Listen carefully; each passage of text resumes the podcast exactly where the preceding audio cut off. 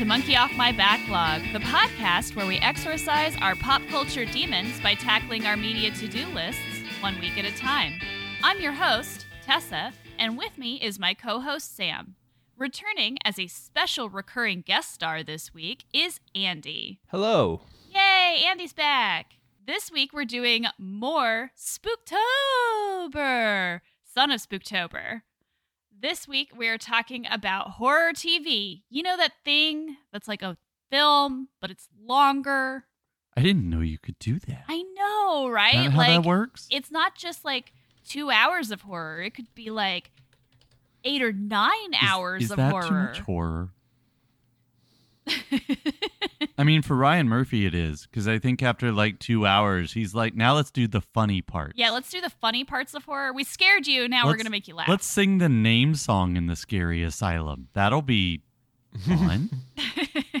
Never mind that it, Sarah Paulson's character is being gaslit and committed again. Don't worry about that. Don't the- don't time for the name song. think about that. I know Adam Levine lost a body, but don't worry about it.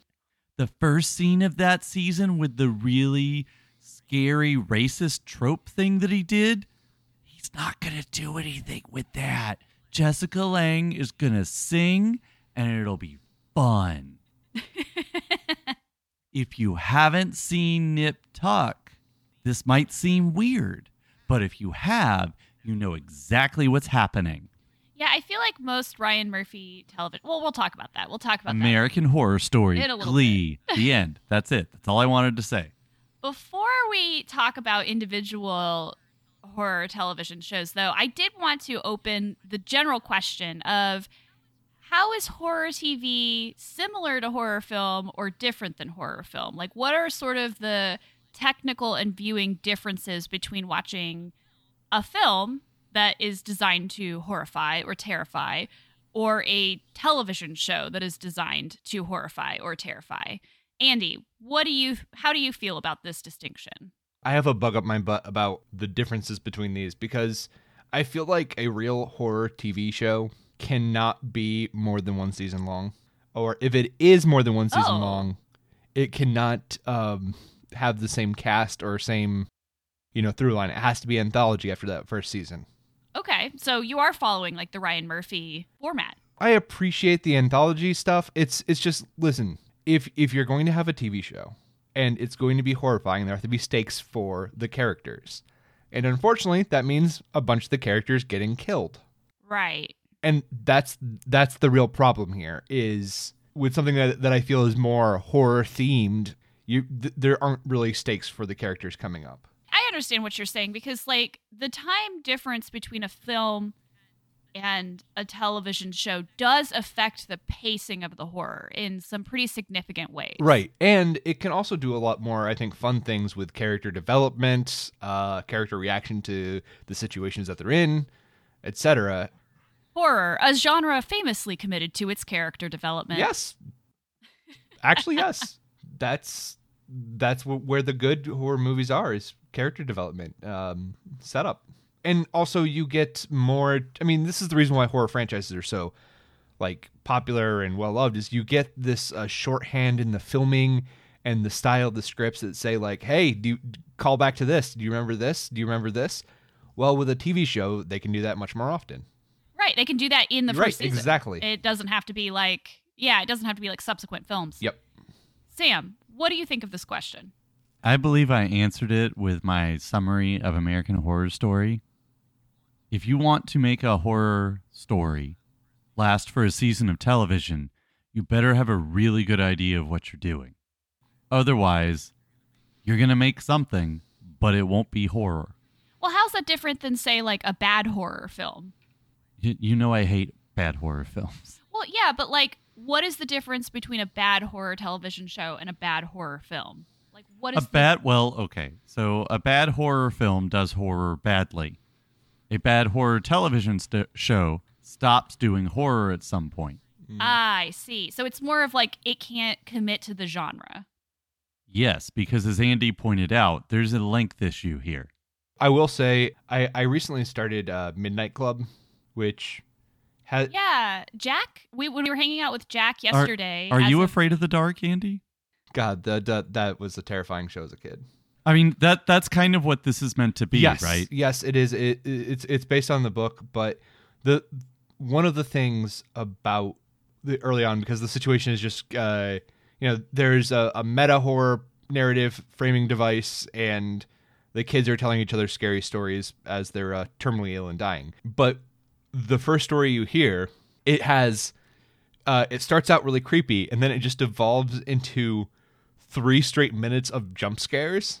We have heard about And- that. Yeah. and, and it Actually. is it is legitimately one of the funniest things because they use the same sound sting for the jump scare and Yeah. they start the sound stings uh, start to overlap like your kid pressing a, a a toy button too fast and it and it's the same like costume uh makeup constantly so it's the funniest thing it's it, it really works it, it's not scary but it's hilarious and Yeah, I mean, I think that horror always has this like horror and comedy exist along the same line, right? Like it it is hard to do good horror without it being comedic.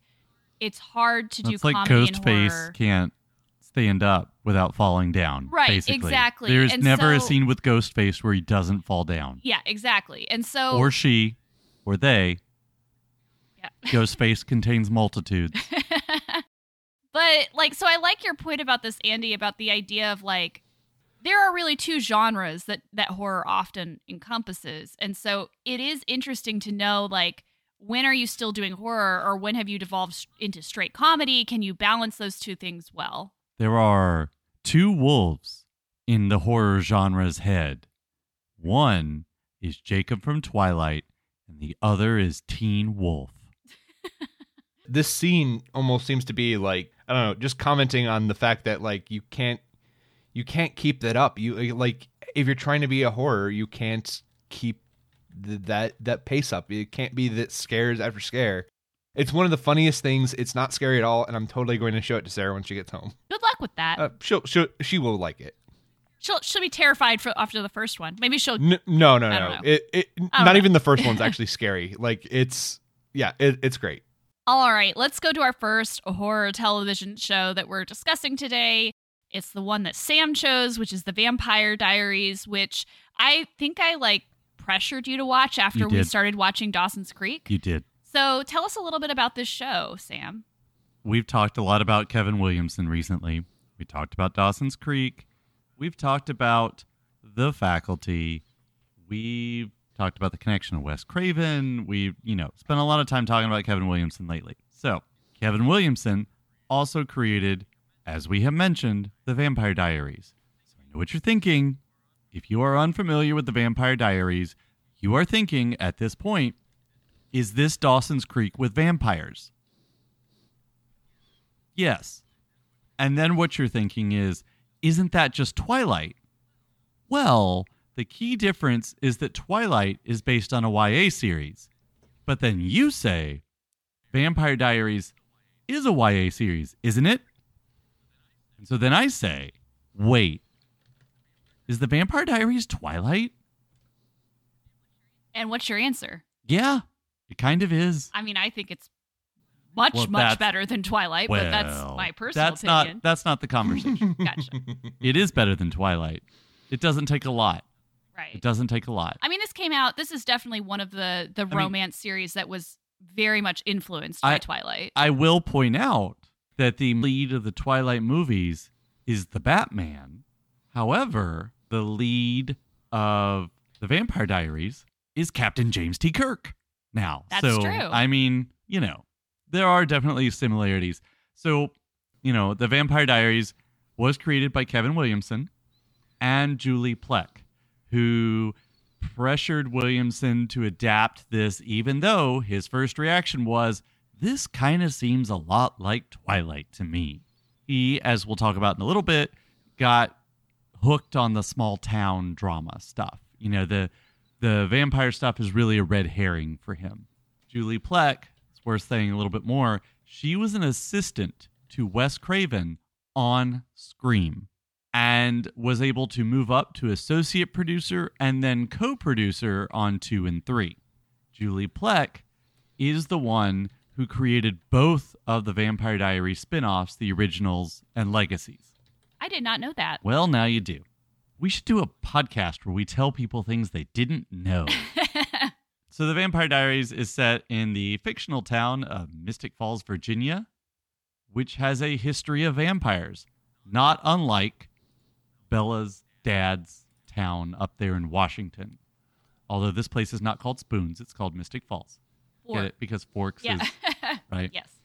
Although, if we're really, really lucky, maybe Paul Wesley will have a. There is a Spock uh, analog because they've recast Spock in that that new universe of Discovery Yeah. and right. So Gregory Peck's right. grandchild. So maybe there will be a spork in uh, related to the Vampire Diaries at some point. perhaps. Right. Anyway, thank you all for listening to Sam Watches Star Trek. Something is important about Mystic Falls resident El- Elena Gilbert, played by Nina Dobrev, who people seem to like a little bit. Don't really know why. It's fine. Don't worry about it. She is befriended by Stefan Salvatore, Paul Wesley, and tormented by Stefan's brother, Boone Carlyle. That's right, Ian Somerhalder. She she meets these two brothers after the death of her parents, and it turns out she happens to look exactly like Catherine, a vampire who turned the Salvatore brothers in 1864. There's a show. That's the show. That's the show. There's a show. That's it. Because it's a doppelganger situation. It is a doppelganger situation. Right. Yeah. So obviously there are more characters than this, though. There are so many characters. There is, I mean, the the one of note to mention. Like, I don't want you to get bogged down in characters because we need to talk about other elements of this show. But the other, I think I would argue, the fourth lead on the show is Kat Graham as Bonnie Bennett, who is a werewolf. Okay, hold on. This isn't Twilight. She's a witch, not a werewolf, a witch. Will this show have werewolves eventually? Probably. Will it have Yeah. witch But it wolves is eventually? Seems like a good guess. But but remember, much like Ms. Pac-Man is just Pac-Man with a bow, and that's an important difference. The other character is a witch, not a werewolf. It's important. Mm-hmm. It's important. witch Yes. wolf. So, witch wolf. This one, So, so you mentioned the mentioned teen one. You mentioned already that Kevin Williamson, and we talked about this a little bit when we talked about meta horror, has definitely made this turn into television, made this turn into the teen drama. Although, as we talked about, it's always kind of been there in his work, even when he was making films. How does he balance this small town drama with these precocious teens, these elevated teens, as we've talked about before, with the horror elements of the show, of which there are many? So I mean, that's the thing, right? You, know, talking about horror television, it, it may be kind of a stretch to call Vampire Diaries horror. It could be horror adjacent. I mean, there's a lot of gore in the show. Oh, I mean, there's a lot of horror elements. Right. but it is a small town teen drama. It is not a horror television show. Okay. I, I think it's important to differentiate the two. It is one of the more horror leaning mainstream shows. It's not Ryan Murphy's event television. It is Kevin Williamson's Dawson's Creek, but that one episode at Halloween in the first season every single week. Gotcha. as I said, Kevin Williamson was really brought to it by the small townness of it. If you like your small town drama with a bunch of supernatural teenagers running around, this is the show for you. That'll be fun, right? It's like Twilight, but occasionally fun. And actually, way more sexy than Twilight. Well, yes. like a thousand percent more Yeah. sexy than Twilight. But but Kevin Williamson goes all in on the small town drama. In the first season, there's high school football, a sock hop, no less than 57 carnivals, a night of the Comet Festival, a sexy car wash, a Miss Mystic Falls pageant, a founders party, a Founders Day kickoff party, a Founders Day parade, a Founders Day circus, a Founders Day Memorial 5K fun run. This was the joke part of the list, and I wrote down 5K fun run as a joke, but then I realized that did actually happen. a Founders Day Bachelor auction. Same episode as the 5K Fun Run and a Founders Day Heritage Display. That one sounds like a racist caricature that belongs in the vault with Disney's Song of the South, but I'll let you guess whether or not it actually happens. I mean, I think that that is a very interesting connection to make, though, because this does take place in Virginia and it takes place in this small town that is very proud of its history, even though parts of its history that are very supernatural are sort of covered up by the main town co- council because they don't want to scare anybody. But there is this connection with like the Confederacy, Right. with the South. I mean, it kind there are times that this reminds me a little bit of True Blood, although mm. this show is much more critical of the Confederacy than True Blood is. Right. This and so this show is very flashback heavy. You know, Nina Dobrev is playing a character and the character's doppelganger. I'm going to pronounce her last name well. differently every single time I say it, by the way. Which Uh, she does very well. I right. think. It's interesting. And, you know, having seen the beginning of the second season, I know that that continues. But here's the thing to think about. My big critique I will phrase in the following. The small town drama thing might be interesting. Adding the supernatural element makes it more interesting. But my main complaint about this show is that all the interesting side characters are killed off way too quickly. There is a very high body count. It's a it is again at the very least horror adjacent. The football coach, the the trope of the mean football coach. He doesn't get to terrorize his students very long because he dies almost immediately. Think about what the faculty would have been like if the T 1000 had been killed in the first five minutes instead of being around to terrorize the students through the whole movie. This show is so packed with, with plot, as I was telling you before we started recording. Like, this is just a fraction of what goes on during the season. I'm leaving out entire characters, entire storylines. I am giving you about 20% of the plot from the first season. Now, how many episodes is a season? Full full 22, I believe, Yes. give or take. I haven't seen a single moment of the Vampire Diaries, but I have watched a two and a half hour video essay on the entire plot line and insanity that is the Vampire Diaries. Elena has a younger brother, Jeremy. Mhm. He is in love with a character named Vicky, Mhm. right? Mhm. And this character, it turns out, he gets the girl. Good for him. Well, she's dead now. Well, and she's an interesting character because she's like quote unquote white trash. Yeah, right? she's like And my then- favorite character from the whole show, and Yeah. she's dead now. And so they were like, "That's okay. Don't worry about poor Vicky. Here's a character named Anna, who's played by a very interesting actor, given some good stuff. Here is your turn me into a vampire narrative, right?"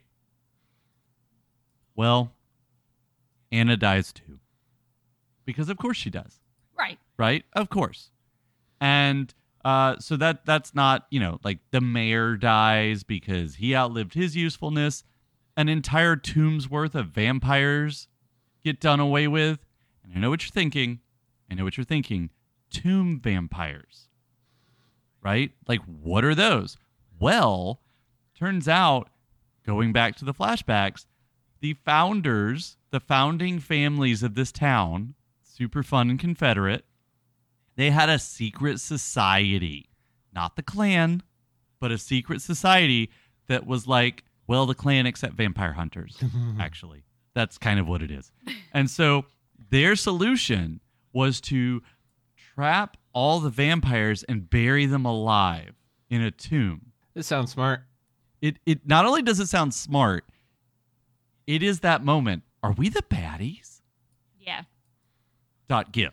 Yeah. right? That's that's what it is. And so, yeah, right around the time that the Salvatores are turned in flashback, we get to see that the vampires were all trapped in this tomb, and then in present day, the uh, well, Damon Salvatore is trying to unleash these vampires back into the world because Elena's doppelganger Catherine is in there. Dot dot dot.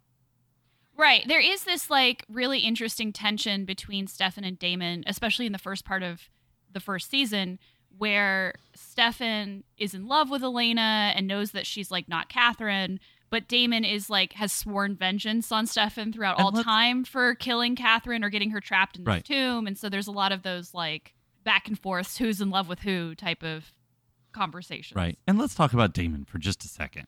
He's the bad guy. Nah, he's an anti-hero. He's too sexy He really be the bad has a heart of gold, that Boone. Oh no, he's definitely the bad guy. Now, Okay, but hear me out. Maybe he's actually the good guy. No, he's definitely the bad guy, unless he isn't. okay. Yeah, they do kind of go back and forth this character a lot in the early seasons. Before we move on, let me just give you one more plot point to consider. Mm-hmm. One more horror trope. This is a town full of vampires, and the vampires are being hunted. You have morally good vampires, morally gray vampires, and morally dark side vampires. I don't know. Morally evil. Well, that's by your definition of morality, Sam. So there there has to be a Buffy or there has to be a Van Helsing. Otherwise, is it even a vampire thing? Well, what if I told you? What if I told you there was a Van Helsing? I, I would believe you. I'd believe that there were several Van Helsings. But it's a high school, small town drama. Van Helsing has to be a teacher at the high school, right? That just stands to reason. He is very, very good at hiding who he is for like five minutes. but for the for the savvy horror aficionado, before that five minutes even happens, you will know that he is a Van Helsing because his name is Alaric Saltzman. The most Van Helsing-y name ever Van Helsinged by a Van Helsing. Right? He's the history teacher to replace the history He- teacher that was also murdered at the Yes. beginning of the season. Yes. Now, now, I know what you're thinking. For those of you, Andy, Mhm. for those of you who grew up in the South, I know what you're thinking.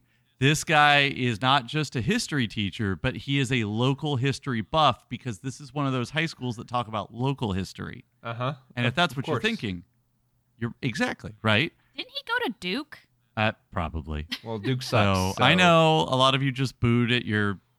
Don't turn it off because Tessa said Duke. Yeah, Duke sucks. Uh, so I'm just saying. I know he like went to a university close Okay. by. right? So we're checking off all the boxes for this Van Helsing teacher dude, right?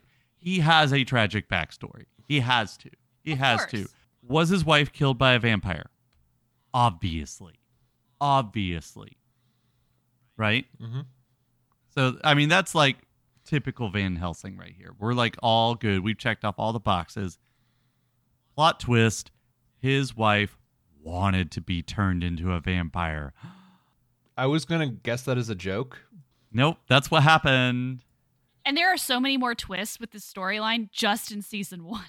Oh my god, we I I am talking about one season of television, and I haven't even mentioned. Let me think. One, two, three, at least four other main characters. I haven't even mentioned their existence. There's a friend. There's the ex-boyfriend. There's the uh there's there's their aunt who is a nominal parent. I mean, there's so many characters. It's just like there is so much going on. And yet every episode ends up being starting to feel very familiar. And that is a complaint that I have. This show, so we watched maybe the first two or three episodes of the second season. And I said to Tessa, Do I want to keep watching this? Is it going to be the same? Is it just going to be this over and over again? I am not going to watch 20 seasons of an expanded universe if we're going to keep doing the same goddamn thing every week. To which you replied, No, they don't do the same thing every week. Well, good. I might keep watching it then. Okay.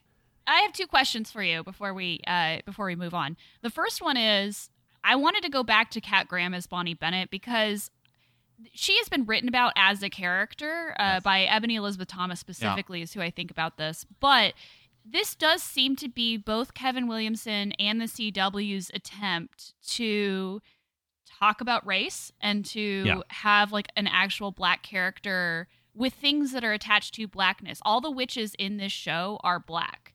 And I Right. find that to be very interesting. But there's also this idea like Catherine, her ancestor was Catherine's Right. best friend slash servant, Yeah. right? Which there's a whole lot of like racial a- stuff there. Yeah, here's the thing about that. I'll just I'll just say it. This is what happens when two white people try to do black girl magic. Right. I mean, And that's no offense to Kat Graham, who is an excellent actor. No, and and and I mean, I think what we've what we've seen in terms of reaction is this character isn't done in the best way possible, but we do have this character, and you think about it as opposed to this is a character who's written as a black. This isn't Hermione being quote unquote changed into a black woman. The audacity, of course, to do Right. that, right? This is a character you cannot fault. And by you, I mean white supremacists, Right. right? Not that there aren't criticisms of this character from that end anyway. I will say, though, if you want to talk about a North Carolina witch who is a black girl who is written by a black person, this is where I say read Legendborn by Tracy Deonn instead, because that is a book precisely about Southern and bigger than Southern magical traditions in which the the black girl and her ancestors have a very unwelcome place and she's trying to discover why that exists, change it and figure out who she is, which is what Bonnie should be. Right. And I don't know where her character goes in seven more seasons, but there you are. Uh, I can tell you it's not going to be as good as Legend Legendborn. No. The other question I was going to ask you you mentioned that so much plot happens in this show. hmm Often, our complaint about shows, t- television in general, Right. is pick up the pace. Why is nothing happening? Like, this was a whole episode where nothing happened. We've talked about this before with like Netflix Marvel shows. We've talked about it in Ah. the context of Picard season Yes. two. Like, there's a lot of this that happens now, which, like, is it is too much plot better than not enough plot? Ah, the pop culture monkey's paw. Oh, I don't know. I mean, there are some pretty. I mean, Alan Ball wrote some pretty ponderous episodes of True Blood. Now, he wrote some batshit crazy episodes where a lot of things happened too. Right. So I don't know. I mean, like, there's got to be a middle ground. And one of these days, somebody's going to find it. One of these days. Pacing problem. Yeah, I I don't know, it's tough. It's tough. I enjoyed what I watched, but when we started watching the second season, I was like, we're still doing this? Right. You have to grow. Right. And and they will, I think. Yeah, You'll like where the I, season I goes, will. but and and here's the thing. Having seen all of Dawson's Creek, which does grow, and it falls flat on its face a couple of times. But I think the ending of it is pretty good. Smallville, as another example of a CW show, also understood that it had to grow. I did not make it all the way through that show right. because it became so different from what it was originally. It was no longer the thing that I wanted to watch. Gotcha. That So- might have answered your question. Oh, I was gonna actually ask Andy, what what do you think? Too little plot or too much plot? What's worse? It really depends. If that too little plot is set with a good amount of uh, creative camera work and some character development and good acting, yeah, sure, Okay. that's Alright. better. But if it's too much plot with zero character development, meh. I gotcha. Um, I gotcha. I mean, it, it's it's a balancing act, and uh, I I for one don't think a how how long is this show? Seven season, nine season, eight season. and it's a CW show, which they are classically known for for the care that they take into episodic planning. Right. Classically. e- exactly. That's that's the problem. Now, like I said, I've seen a two and a half hour YouTube video by Jenny Nicholson. It's amazing and breaks down the entire insanity roller coaster ride that is this show. And uh, there are eight seasons. there are eight seasons. Yes. to answer your question. Yes. And uh, And two spin-offs. I'm more likely to watch Riverdale for the same, for an even higher level of insanity. Well, because Riverdale doesn't even try to pretend that it makes sense. No, I Whereas saw. Vampire Diaries does nominally try to pretend that it does make sense. I, I told you about that that tweet that I saw that was was complaining about how Riverdale was really great in season one, but they had to stop watching when they developed superpowers. And I was like, they what? they what? We need to start catching up on this show yeah, right now. Absolutely. Oh man, I had a good time. I had a good. I really did. I had a good time, and as I said, my my thoughts about the show are that it is a much more entertaining experience with than Twilight, Yes, absolutely. and it is appropriate to compare it to Twilight. I think. Yeah. I think that's completely appropriate. That's not a that's not a dig or anything else. If I when I do go back, when we do go back and start watching more episodes of season two, I'm excited to see it develop and I would keep watching it if it did so. I think it's I think if you like any of the Kevin Williamson stuff that we've talked about, you should give this a shot. Paul Wesley is Captain Kirk. That, that that is is, so much fun. Yeah, that is absolutely true. He is he's very good for the part. Let's pause very briefly in our discussion of the shows and talk about big names in horror TV because it does seem like with as long with Kevin Williamson, there are sort of these people who are responsible for making horror TV who are big names in that field. Uh, we've already talked about Ryan Murphy, who is the obvious one who comes to mind because he's been making American Horror Story for a while. He's been doing other horror things. I think even Nip Tuck has a lot of horror in it. He has recently been experiencing somewhat of a backlash with Dahmer, even though it is extremely popular as a television show. A lot of people are question a lot of people are questioning the ethics of making that show. So I personally don't. I've fallen as much as I liked American Horror Story season one. Ryan Murphy's kind of fallen out of favor with me, not just because of Dahmer, but just because I just don't really enjoy watching his stuff anymore. Like it, he's obviously good at what he does, and I find his fascination with American mythology to be very interesting, like the urban legend of American mythology. But I just don't enjoy watching it. So I want to hear from you though. Like, what are some other big names in this particular medium and genre? All right. First of all, Eric Kripke. Yes. All right, creator of Supernatural. He went on to make The Boys, which I would argue has a lot of horror elements in it. Overall, though, I think uh, Supernatural really was the the thing that uh, also influenced Vampire Diaries. I have no doubt if Supernatural wasn't very popular, that um, they wouldn't have even bothered. If I hear that Kripke is doing something, I'm probably a little bit interested in it, especially with how well The Boys was adapted.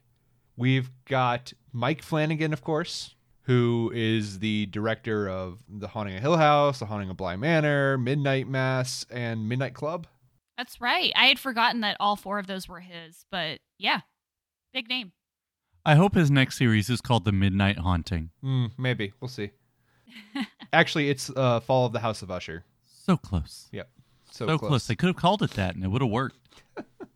Uh, you also have Robert Kirkman, the uh, oh yeah.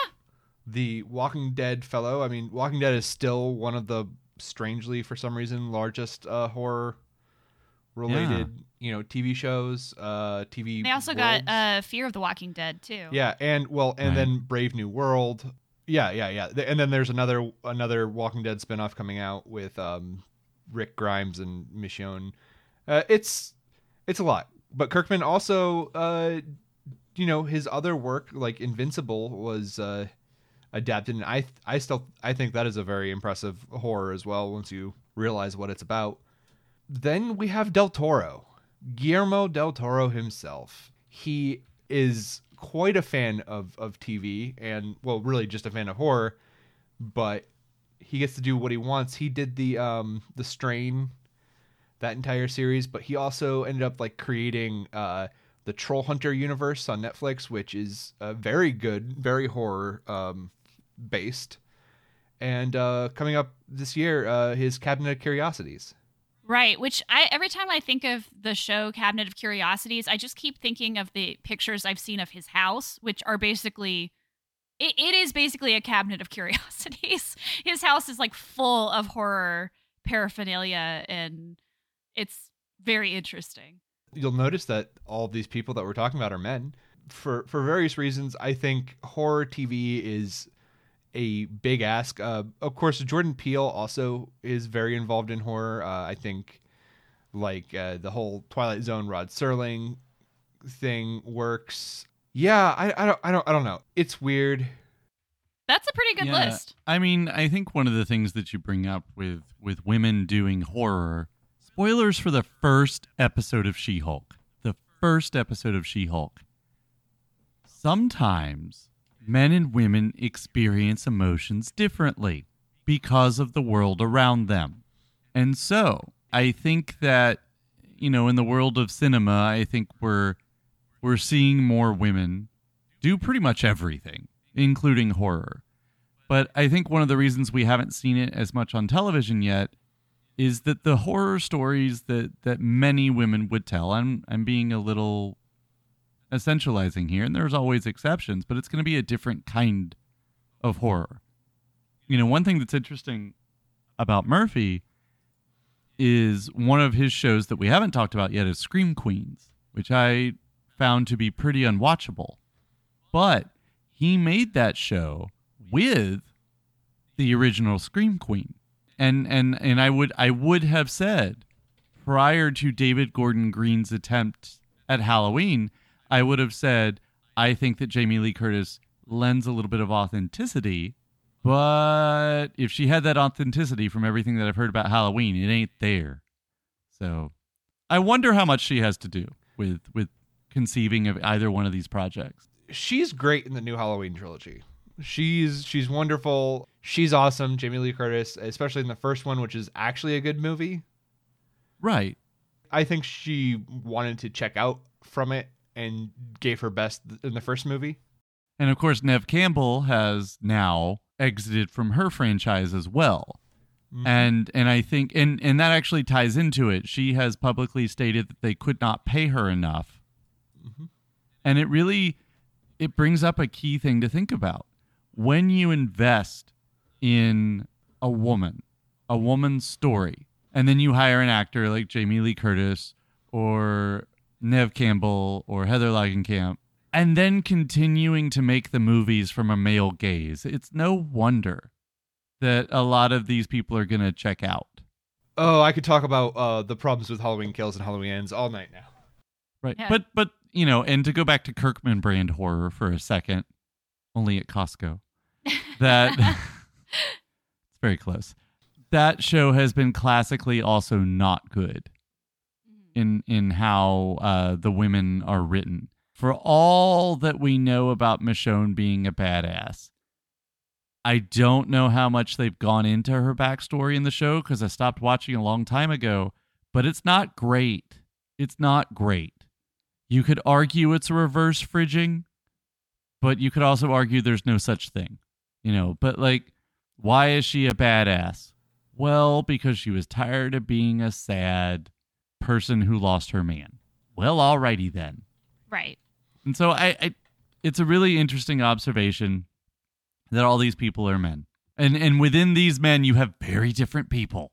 I mean, Let's- I think out of that whole that. list of people that you just mentioned, Flanagan is probably, and I haven't seen as many Flanagan things, but from what I've heard, he's the one who's invested more into women characters than the rest of these showrunners. Right. Now, I, I will say there are other there the I think the problem is that if you are somebody who makes your name in a horror TV show or horror film, that's not all you want to do. That's your foot in the Right. door. And you you know, like I wouldn't be surprised if the Duffer brothers go on to do something completely different from Stranger Things after it's done. Or Misha Green who she covered uh, Lovecraft Country. I'm sure she could go off and do different things too. Same thing with uh, Yellow Jackets. Like, it, it, it is very hard to find people who like they want to make horror their thing and keep at it. No, that totally makes sense because horror classically has been like that. You you do a horror to get your experience, and then you do a real movie, right? Um, Mm-hmm. Right. And that's of course from people who don't respect the genre. Well, and what's really interesting about that is you brought up the Duffer Brothers, who started in horror Mhm. With Wayward Pines, which was a trash fire of a show, and A beautiful and so the, you know when when oh my god, it's so bad. It makes Stranger Things look like the Mona Lisa of television.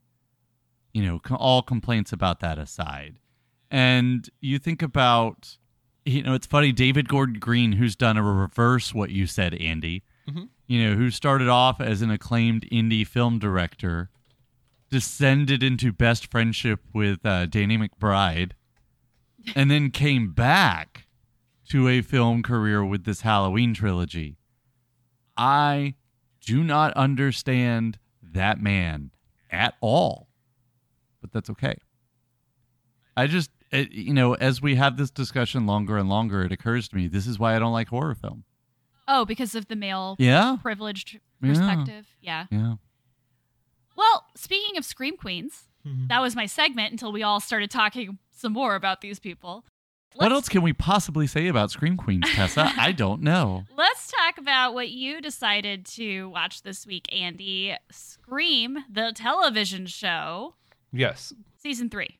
Yes, season three, specifically season three, and not the other two seasons. Scream, the TV series, is quasi anthology, I guess. They uh they reboot the the series after the first two seasons, so it's like a skins thing. You know, new cast, new everything. Uh so so something interesting happened between season two and season three. And that is the Harvey Weinstein of it all.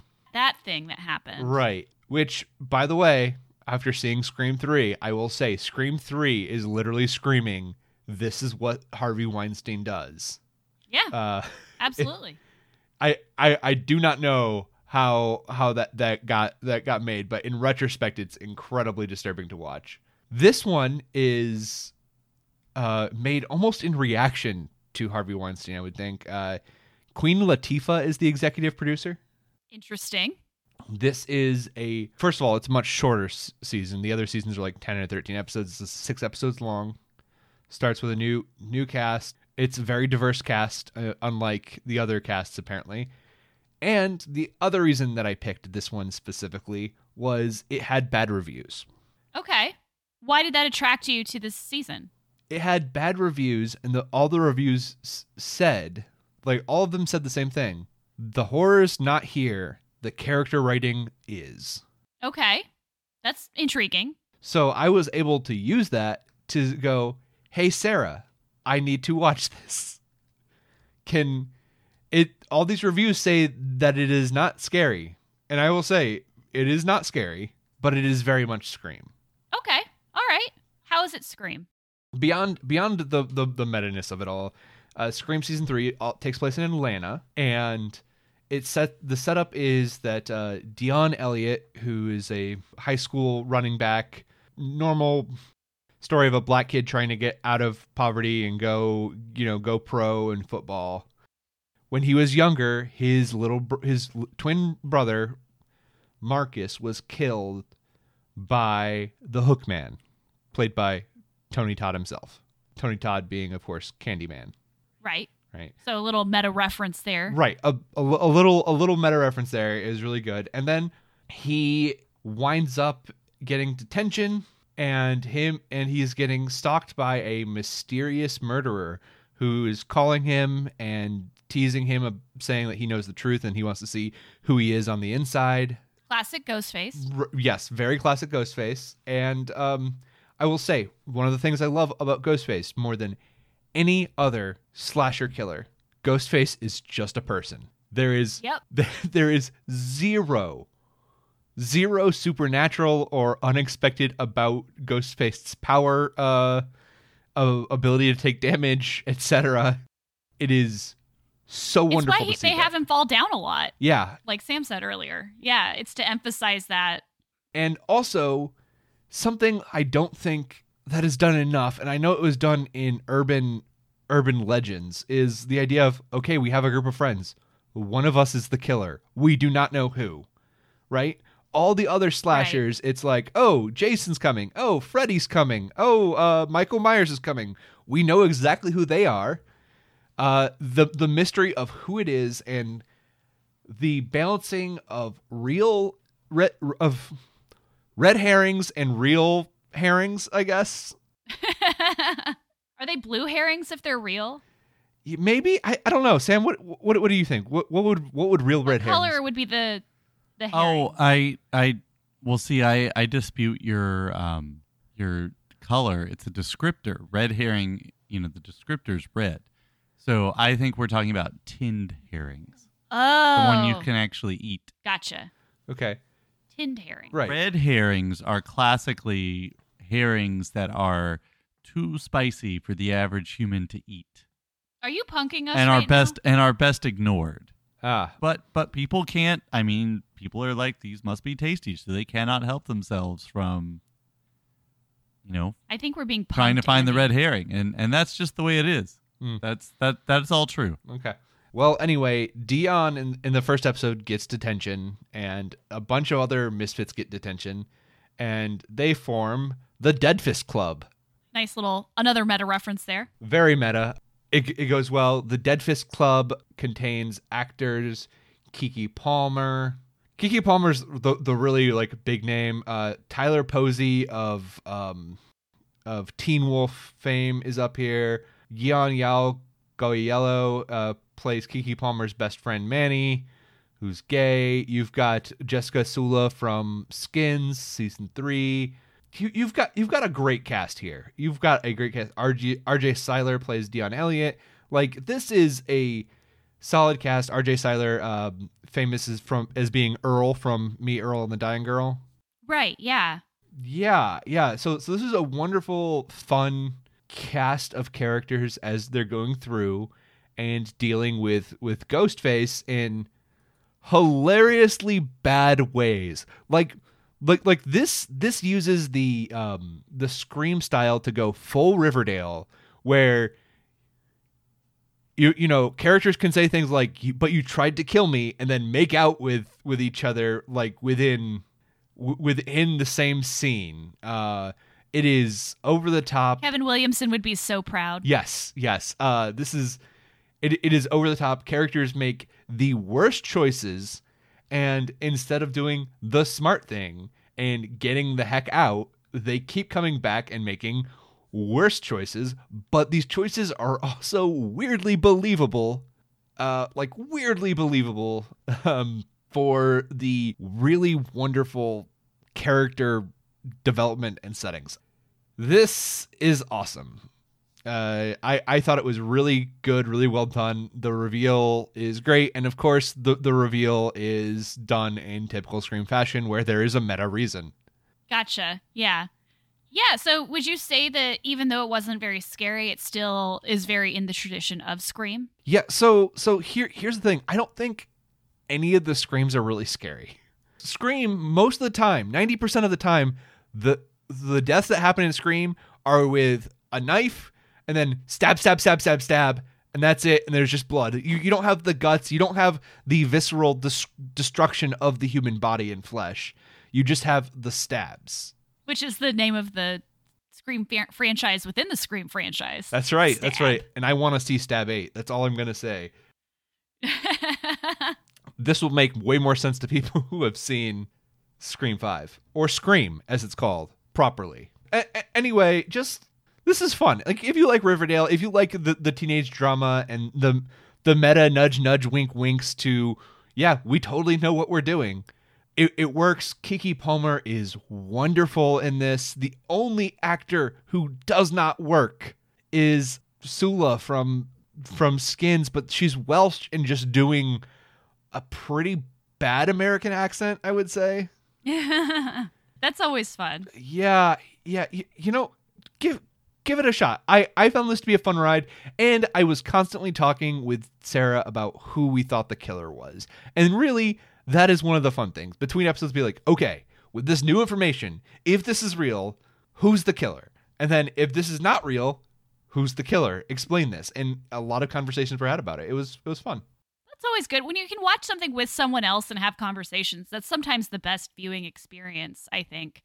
Uh, my my final question for you is: Could someone who hasn't seen the first two seasons of the show, One hundred percent. There is there is there is zero overlap. okay, that was my main question. It doesn't even feel like there's Easter eggs. So so somebody could just start this season and six episodes. Yeah. So it sounds like you could get through it. All right. Well, I'm gonna go to another television show, which is not meta horror at all. In fact, it's a very different kind of horror than either of the two shows that we have talked about before. Although we saw a meta reference to this show in another show. That is true. Uh, and we just realized that last night. So I watched the television show Evil, which is a supernatural drama series. A supernatural drama series created by Robert and Michelle King. That's right, the Kings who created The Good Wife and The Good Fight. They decided to make a horror television show. They decided to make the good evil. They decided to make The Good Evil. No, just Evil. Although that is kind of funny that their first two shows are The Good Yes. Wife, The Good Fight, and then Evil. Yes. That, that is, I didn't really think about that before, but yeah. So they've done le- legal drama. They've done it very well. So now they're they've big, made it turn into horror television. Um, it is a CBS show. Although I want to talk about one of our viewing experiences here in a moment. I, I, I want to point out really quickly it is a CBS show in season one. It moved fully over to Paramount Plus. right? Yes. So, So, it you is can- no longer a network TV That show. makes me very interested. The the series is sort of more of an ensemble series, but it's uh, ensemble series, but it's led by Katja Herbers, Mike Colter, who people will know from both The Good Wife, The Good Fight, and Luke Cage, um, and Aasif Mandvi, Kurt Fuller, Marti Matulis, and everybody's lost favorite Michael Emerson, who plays sort of the big bad of at least the first part of se- season one. So basically the premise of the show is that Kristen Bouchard, who's played uh, by Katja Herbers, is a forensic psychologist who teams up with a Catholic priest in training, David Acosta, who's played by Mike Colter, and a techno- technology expert, Ben Shakir, to investigate alleged supernatural incidents.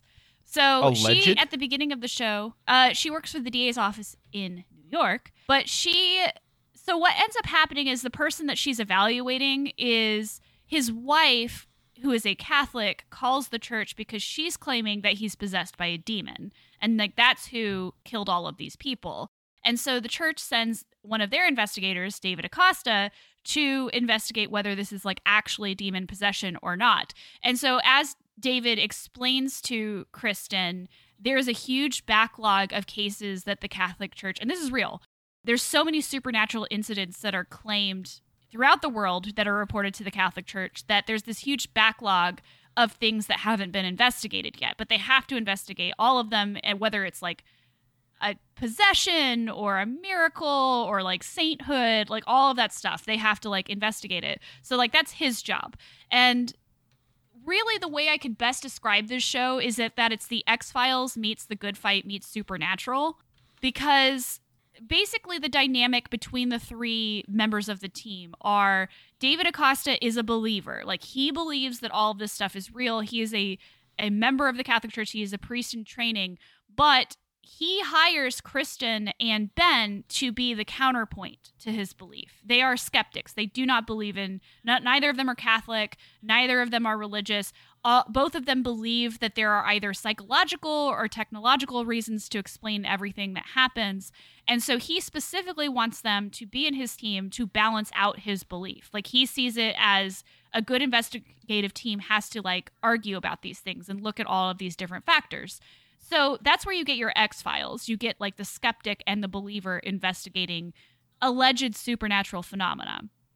It's very much like the Good Fight and the Good Wife in some of its focus, which we'll talk about here in a minute. But the episodes are very much like supernatural in that, like, they get an assignment. They have to go see if it's actually like real or not. And a lot of this stuff is really creepy. A lot of it's stuff. This stuff is very strange, and so there's, I all of the incidents that happen in the show. What I think I love the most about this show is that they could be explained by scientific means. In fact, a lot of times Kristen does come up with an explanation, like this is what is happening, or Ben comes up with the explanation. Okay, so this isn't X Files. Well, no, it is like X Files because there's also like there's always something about it every incident that could also be explained by supernatural means. They're very interested in this place where religion and science meet and how those lines shift depending on what you're looking at, what we know now versus what we knew before, all of those types of things. So it's like, yes, everything that is happening has a scientific explanation, but there are always aspects of it that cannot be explained. So like it's it's a very interesting like push and pull between these characters, which is very similar to the ones between Mulder and Scully, where it's like, is this supernatural? Is it not? Does it depend on your definition? There there are some episodes of X Files that are clearly supernatural. Oh yeah. And there are episodes where the audience probably thinks that what's happening is more supernatural than Kristen does. So like it, again, it goes back and forth. Like it, it this show wants you to be like, that's scientific no, that's supernatural. Wait, could it be both? Like that is what the show wants you to do. It wants you to sort of like be inside both of these characters and in their pull against each other on these cases. That's kind of what they're doing. It's also very interested in a question that was raised by The Good Fight. The Good Fight had a very interesting premise in that it was a spin-off of The Good Wife. It is a legal show, but they were very interested in asking political questions more than The Good Wife was because the beginning of The Good Fight basically wants to talk about Trump. It wants to talk about what happened in this country under Trump. And so this show looks at that but from like a different perspective. It asks the question like what is evil? What does it actually look like nowadays in a 21st century world where we have all this technology, we have all this diff- disinformation, we have all this manipulation, we have this resurgence of like white supremacy and racism. We have all of this misogyny that is becoming more and more prevalent, especially as people are able to connect with each other online. Um, it wants to ask these questions, but then also see if the answer can become it wants to ask if the these questions are better answered by science or by religion or both. And so it really wants to investigate these things. I think Ben is the character who actually says that technology was supposed to make the world better, but instead it's making a new religion of superstition and witch hunts. Like this idea that like even though we think technology is this like scientific objective thing, it's creating these communities and these echo chambers of people who are like not willing to use their critical thinking at all. Um, and so it is a very interesting show in that it wants to explore that tension. Uh, and I, I would say that's probably the best way of talking about this show is that it's about tension. It's about the tension between different explanations of mysterious phenomena. So I was thinking about, I mean, it, it, it can seem, going back to the X Files comparison, that this is a reverse X Files, but it isn't the X Files is, I mean, there are a lot of episodes where whatever Chris Carter and friends are doing, it's to establish that the supernatural and the scientific are occasionally the same thing or they live more harmoniously than we think. I mean, these are the ones that I'm not as interested in as I am the the alien conspiracy thing. But you take like an episode of Humbug, which is Right. the uh, the the carnival episode, and the ending of the episode is probably one of the best endings, where um, one of the characters is telling Scully that uh, nature abhors normality, and you know starts talking to her about the way that quote unquote freaks exist because of these kind of anomalous things that actually happen in nature. And so what can eventually what can occasionally come across as supernatural is anything but that. And the point that the character makes at the end of, uh, end of Humbug is that the reason that we see so many things as supernatural or unexplainable is that we've accepted a certain norm as the usual. And that's when the camera cuts to to to Mulder with his hands on his hips and the wind like picking up his jacket.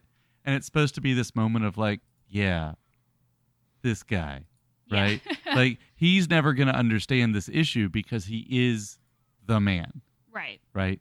And that's the I think that's the kind of question. So I think Evil's doing something similar to episodes like Humbug where they're asking the question, real, not real, except that's not the right question. The question is something else. A lot of these episodes are explainable in scientific ways, but not in a way that's completely satisfying. Right. And there are clear moments where we are asked to something will seem supernatural and i want to bring up michael emerson's character as a really good example of this so michael emerson plays a character uh, leland who is he is also a forensic psychologist on the surface that's how he introduces himself to people but david immediately recognizes him as someone who is evil and that is who he tells that is how he introduces this character to kristen he says look, no matter what our differences are about religion versus science, we both know that there are people in the world who want to do evil. They want to get other people to do evil. Like that is like the thing that they want out of life because it makes them feel less alone. And she assumes that when he says that, he means that my uh, that Leland is a psychopath, which he is. But we also see these instances of David praying and Leland is clearly in the room with him, talking to him and taunting him like a demon would. And so the question is is this person the devil? Is he a demon? Or is or is he just the face of David's like temptation, right? Like is he really there? Is he not there? But he becomes like obsessed with Kristen and he's like looking for ways to attack her on various levels. He's looking for ways to propagate evil. He there's an episode where he's very involved with uh like 4chan incel discussions, like he's egging them on. Like that is what this character is. He is Ben from the island in Lost, but he's like a more supernatural version of that character and he is great. Like Michael Emerson is so he's so funny and charismatic and yet deeply disturbing at the same time and he can balance all of those so well um and he the his interactions with kristen especially are just hilariously funny and dark and i just i he is probably one of the best parts of this show although i don't think you have mentioned yet the true stars of this show Yes. Uh, so the other thing about the show, and I was really nervous about this when we started because I was like, I, you know, I don't like this. There are children in this show. Uh, Kristen has four girls with her husband, who we ha- I have not seen yet. He's like off mountain climbing, I guess. Um, and so, like, we just haven't seen him. Uh, so both Kristen and her husband are professional mountain climbers. Like, she has summited Everest multiple times and leads expect- expeditions, as does her husband.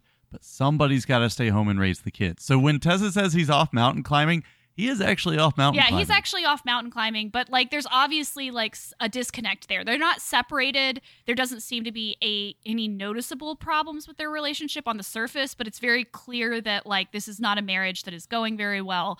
But she her children, the four girls, are delightful. And I have to say, like, I usually don't like, you know, when they you make like a character a mom like this. I don't usually like children in horror. We've talked about this when we talked about the meta horror. But these these children are so funny and like cute and adorable and like they they are legitimately interesting characters in their own right. They have their own little storylines in this in these episodes one of the technical things that Sam and I noted in this is that somehow all four of them, because a lot of times they'll like mob her when she gets home, or like they they'll start talking to someone, but they'll talk over each other. You know how kids do that? They get excited and then they like they all start talking at the same time. And the technical thing that I think works really well is that these child actors are able to get their timing just right to where it sounds like a bunch of noise, but you can pick out what each individual person is saying at the same time. And it's hilarious and it's funny and it's adorable. So like I I really like that they actually have this storyline for her, not just because it makes stakes for this character, which I don't generally like mothers being reduced to their children as the stakes, but she has other stakes too, right? Like she has her marriage, she has you know, her whole belief system is on the line in a lot of these situations. And she is very attracted to David. There is a lot of like Fleabag sex- sexual tension between the two of them. In fact, I think Fleabag is, is actually Fleabag. Yeah, yeah, the hot priest thing is actually mentioned um, in the first season, and so there is a lot of that as well. If I had to describe this type of horror, it would also be psychosexual There's a lot of uh, she starts having sleep paralysis at one point. Uh, this is like in the first episode. She starts having sleep paralysis, and Demon appears to her during her sleep paralysis, and his name is George, because that's that seems right. And the way that he talks to her is very sexual. It's very much about her relationship with David. And the question is, is he a night terror or is he actually a demon? Like there's a lot of like those types of storylines going on. I have seen all the way through the first season. You haven't yet. I'm most of the way through the third. We are The we are season. currently watching it on Paramount Plus. Oh yeah. Do you want to say do you want You do you want you to say explain this because Okay. like it was so weird what So, happened. I watched season one of Evil, and I watched it back when it was CBS All Access or something like that. It was a very early day of their their app, and the first season is a very it takes it takes a while to kind of get what the show's doing. You have not seen the end of season one, where I think things really pick up. There's a cliffhanger, and then COVID happened. Now they have eventually they have put out seasons two and three and been renewed for a fourth one, but I'm anxious to get to season two. The last thing I'll say about Evil is I wouldn't say that this is scary, but it is very creepy. Unless you're freaked out by demons, unless you come from a religious background in which demons are like a thing that really freaks you out, there are at least two exorcisms. Although, like, it is it an exorcism? Is it not? That's like one of the questions of the show. If that scares you, stay away from this show. But if that doesn't scare you particularly, I would say it's much more creepy than it is scary. It is very dark, though.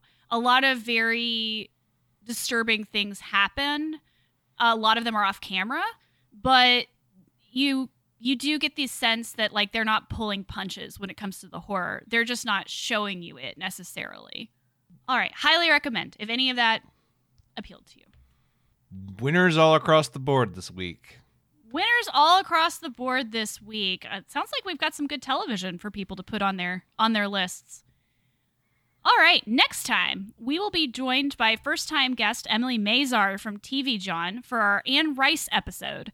We're going to discuss the novels Interview with a Vampire and The Witching Hour and the first 3 episodes of the new Interview with a Vampire television show which Emily has written about for TV John. So I'm very excited about that.